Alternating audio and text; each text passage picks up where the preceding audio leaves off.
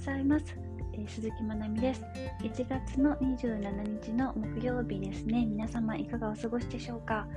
もうちょっと寒い日が続いているので、なかなか朝お布団から出られなくてぬくぬくしてるんですけれども、皆さんはそういう時どうされてますか？もう本当に決心をしないとなかなか起きれないですね。そんな時の起き方をちょっと皆さんにも教えていただきたいななんて思いながら今日も撮っています。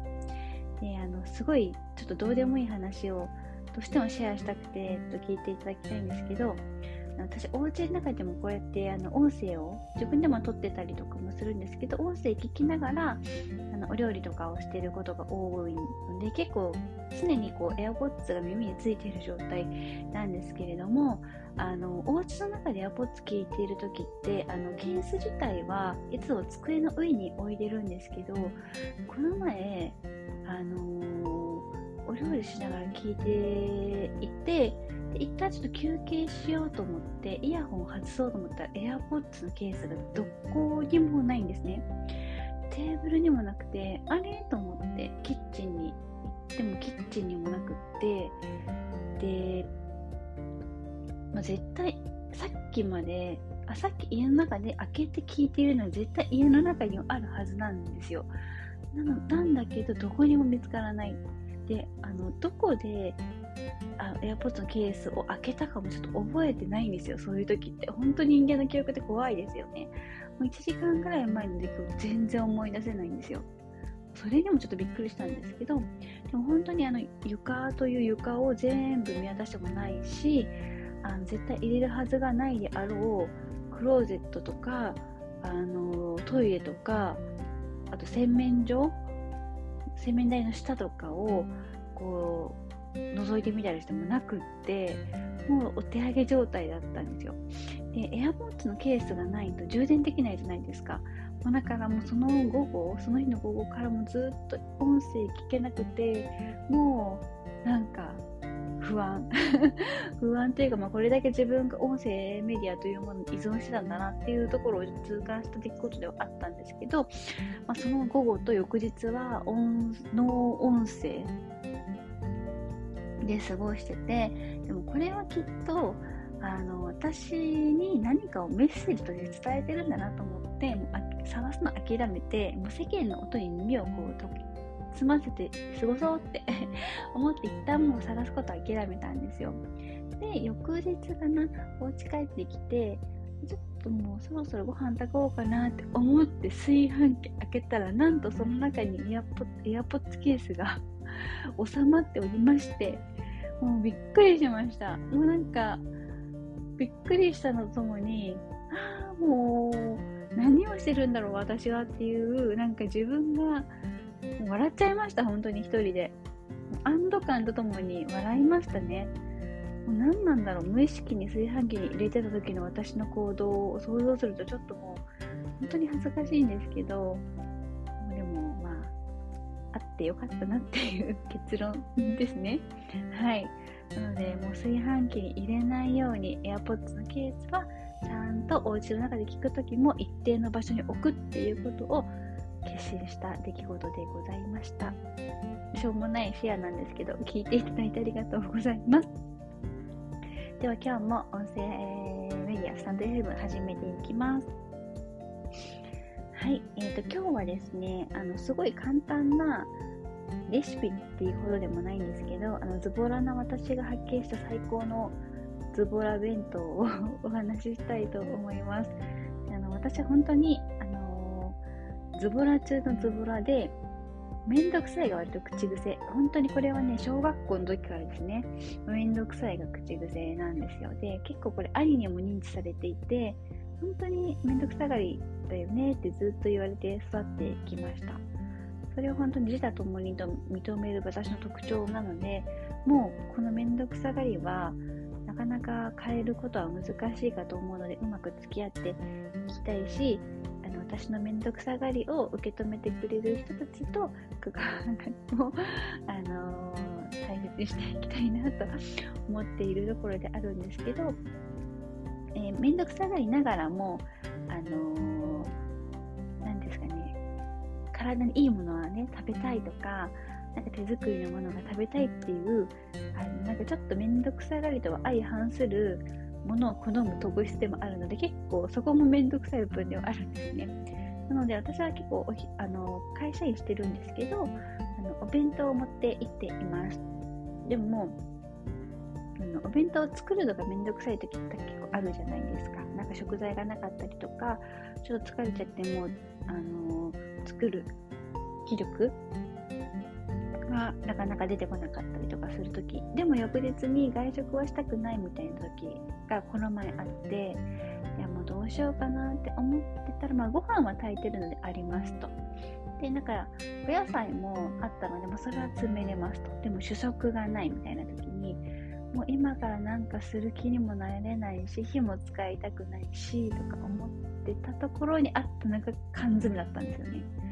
で私あの缶詰結構好きでよく使うんですけどあの特にお魚サバが好きなのでサバの水水煮は結構常備してるんですね。でこのサバの水煮をこのまま調理するのはちょっとめんどくさい。さてどうしたと思ったらもうそのまま入れるしかないと思ってサバの水煮の缶詰開いてでお弁当箱にインしたんですけどなんかこれだとちょっと味気ないなと思ってその上に黒麦麹あの麹って白米の麹が一般的ではあるんですけど穀物によっていろんな麹を作ることができてあのお家にはね黒麦の醤油麹っていうのが今、まあ、ずっと常備してあるんですね。でこれ私すごい好きなのであのこれをちょっともうかけて持っていこうって思って缶詰からサバの水煮を出して包みに入れて包みっていうかお弁当なんかシリコンケースみたいに水に入れてその上にあの黒麦の醤油麹をかけてお弁当にして持っていきました。で朝詰めてでお昼12時ぐらいなので、まあ、大体45時間ぐらい経って食べたんですけどめっちゃ美味しかったんですよそのお弁当が。本当に美味しくてびっくり。何にも手もかけてないんですけどめちゃくちゃ美味しくてあの醤油麹がねサバにすごい染み渡っているしなんかサバの臭みは全然なくって逆に甘みというかお魚のいい出汁みたいなのが出てきていてめちゃくちゃ美味しかったんですよね。本当に感動レベルの美味しさでした。でこれってなんでこんな美味しいんだろうなって考えたらやっぱりタンパク質を分解する酵素があの麦ってたくさん入っているのできっとこの4時間ぐらいの間に麦の酵素があのサバのね水煮のタンパク質を結構分解してくれてうまみとですねを、まあ、引き出してくれてでまあもちろんサバの水煮ってすでに柔らかいものではあるんですけどさらにそこに柔らかさっていうのもなんか作り出してくれているんだなっていうのをあのちょっと思ったんですよね。思ったというかそうなんですよね。そうだからやっぱ麹ってすごいなっていうふうにその時に思ったし本当にあのいてくれてありがとうってめちゃくちゃ感謝しました。本当に私みたいなズボラな人にとっての救世主なんですよね。で、あのサバの水煮に醤油麹を、あのかけてたのもそうなんですけどなんかその時にふとあのお米ご飯の方にもなんかちょっとのり弁風にしたいなと思ってご飯に麦の醤油麹をかけてその上に海苔を引いて持ってってたんですけどこれもまだめちゃくちゃ美味しい。美味しかったです。海苔弁。オリジナル海苔弁なんですけどなんかあのお米の甘みと醤油麹のちょっとしたあの黒麦なのでちょっと酸味がありながらも甘みと塩味がある絶妙なバランスの、あのー、ご飯がとのり弁ができてこれもめっちゃ美味しかったんでめちゃくちゃおすすめです